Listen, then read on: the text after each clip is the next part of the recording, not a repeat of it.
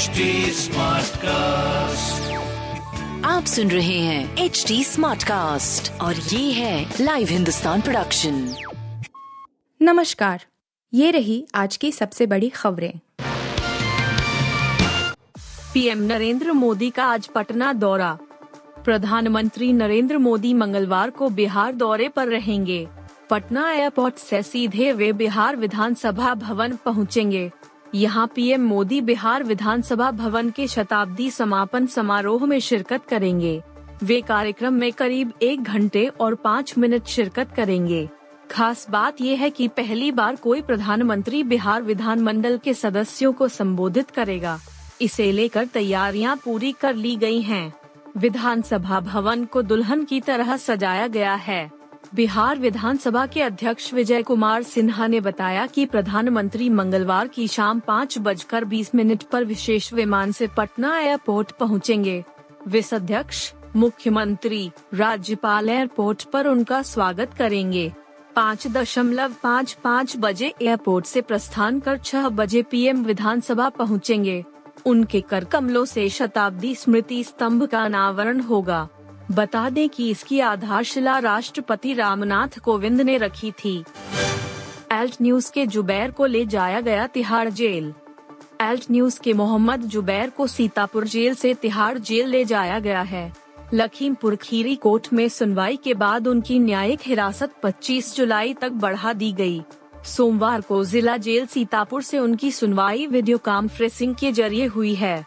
शाम चार बजे मोहम्मद जुबैर को सीतापुर पुलिस अपनी अभिरक्षा में जेल से तिहाड़ ले गई। दरअसल, लखीमपुर खीरी कोर्ट में थाना मोहम्मदी में दर्ज एक मामले में कोर्ट में सोमवार को सुनवाई होनी थी, जिसमें सुरक्षा कारणों की वजह से मोहम्मद जुबैर के वकील ने वीडियो कॉन्फ्रेंसिंग के ज़रिए पेशी की गुहार लगाई गई थी। कोर्ट ने जेल से ही सुनवाई की। पुलिस न मोहम्मदी थाने में दर्ज मामले पर कोर्ट में उनकी रिमांड मांगी है। रिमांड पर कोर्ट में चौदह को सुनवाई होगी। तब तक वह तिहाड़ जेल में रहेंगे। मौसम की मार, असम से गुजरात तक हाहाकार। गुजरात और मध्य प्रदेश में बारिश से संबंधित घटनाओं में कम से कम 14 लोगों की मौत हो गई और पश्चिम और मध्य भारत के कुछ हिस्सों में सोमवार को हुई भारी बारिश के कारण हज़ारों लोगों को सुरक्षित स्थानों पर ले जाया गया। महाराष्ट्र के गढ़चिरौली ज़िले में भारी बारिश और लगातार बारिश के कारण नासिक ज़िले में कई नदियों के जलस्तर में वृद्धि के बाद तीन व्यक्ति लापता हो गए। वहीं गोदावरी नदी के किनारे स्थित कई मंदिर जलमग्न हो गए। अधिकारियों ने कहा कि गढ़चिरौली ज़िले में पिछले तीन दिनों में तीन लोग नाले में बह गए और बाद में उनके शव निकाले गए। उन्होंने बताया कि हालाँकि नाले में बह जाने के बाद से तीन और लोग अब भी लापता हैं।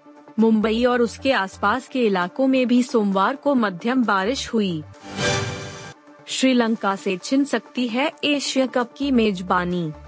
एशिया कप 2022 को शुरू होने में अब करीब डेढ़ महीने का समय है, लेकिन तारीखों के अलावा किसी भी चीज़ का ऐलान नहीं हुआ है। श्रीलंका के पास मेजबानी ज़रूर है, लेकिन मीडिया रिपोर्टर्स की माने तो श्रीलंका से मेजबानी छिन सकती है। इसके पीछे का कारण ये है कि श्रीलंका में इस समय बड़ा आर्थिक और राजनीतिक संकट है और ऐसे में एशियन क्रिकेट काउंसिल टूर्नामेंट को अन्य देश में आयोजित कराने की योजना बना रही है। दरअसल, श्रीलंका में 27 अगस्त से 11 सितंबर तक एशिया कप के इस सीज़न का आयोजन होना था, लेकिन अब रिपोर्टर्स सामने आ रही हैं कि टूर्नामेंट श्रीलंका में नहीं, बल्कि बांग्लादेश में आयोजित होगा।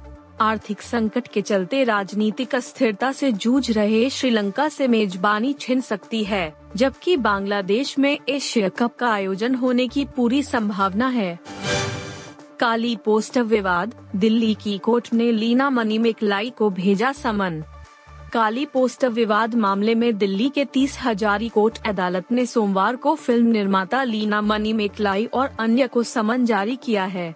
कोर्ट 6 अगस्त को इस मामले की सुनवाई करेगा। याचिकाकर्ता ने प्रतिवादियों को पोस्टर और वीडियो और विवादित ट्वीट में देवी काली को चित्रित करने से अस्थायी रूप से रोकने के लिए अंतरिम निषेधाज्ञा की मांग की है।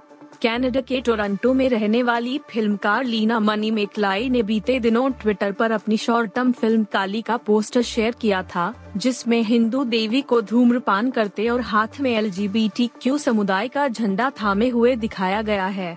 फ़िल्म का पोस्टर रिलीज़ करने के बाद लीना को लोगों की धार्मिक भावनाओं को ठेस पहुँचाने के लिए चौतरफा निंदा का सामना करना पड़ रहा है।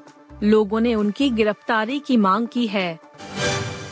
चौरानवे साल की चैंपियन दादी, भगवानी देवी ने वर्ल्ड मास्टर्स एथलेटिक्स चैंपियनशिप्स में जीता गोल्ड फिनलैंड के टामपरे में आयोजित वर्ल्ड मास्टर्स एथलेटिक्स चैंपियनशिप में हरियाणा की भगवानी देवी ने 100 मीटर स्प्रिंट इवेंट में महज चौबीस दशमलव सात चार सेकेंड का समय लेकर गोल्ड मेडल जीता यही नहीं वे शोटपूत में भी ब्रॉन्ज मेडल जीतने में सफल रहीं।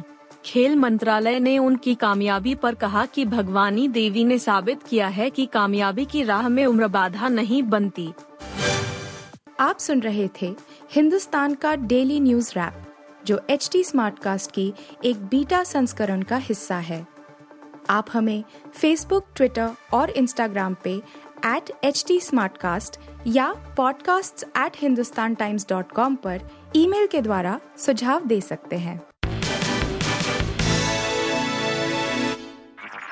आप सुन रहे हैं एच डी स्मार्ट कास्ट और ये था live Hindustan production smart Smartcast.